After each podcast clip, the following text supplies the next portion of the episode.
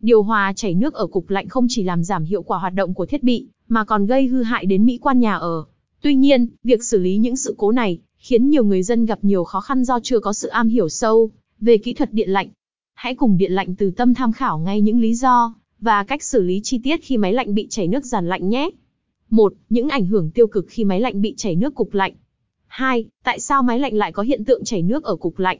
21 giàn lạnh máy lạnh lâu ngày không được chăm sóc, bảo dưỡng và làm vệ sinh. 22 máng nước điều hòa bị nứt hoặc vỡ.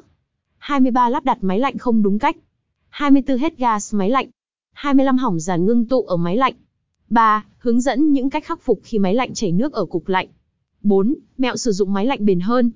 5. Những câu hỏi xung quanh điều hòa chảy nước ở cục lạnh.